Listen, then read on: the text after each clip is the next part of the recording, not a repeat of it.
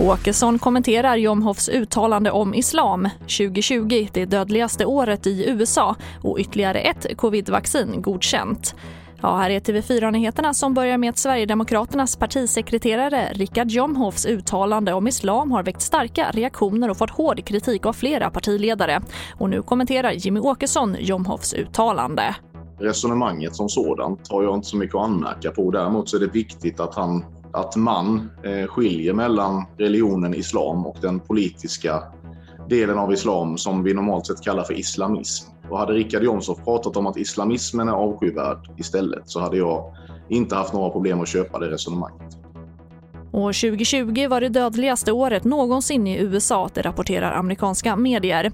Dödstalen ökade med 15% förra året på grund av coronapandemin och samtidigt har ett av de största stödpaketen i landets historia röstats igenom.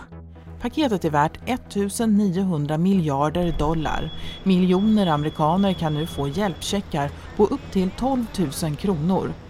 Paketet innehåller skattesänkningar, avskrivningar av studielån, arbetslöshetsunderstöd och pengar direkt kopplade till vaccin och smittspårning. It is a very important day for the children of America, for the families of America, for the small businesses. It is a very important day in terms of what we are now going to be able to do to make sure that everyone has access to the help they need. Och sist hörde vi vicepresident Kamala Harris och reporter var Lisa Grenfors. Och EUs läkemedelsmyndighet EMA har nu godkänt Janssens vaccin mot covid-19 från läkemedelsbolaget Johnson Johnson. Och till skillnad från andra godkända covid-vaccin räcker en dos för att bli färdigvaccinerad.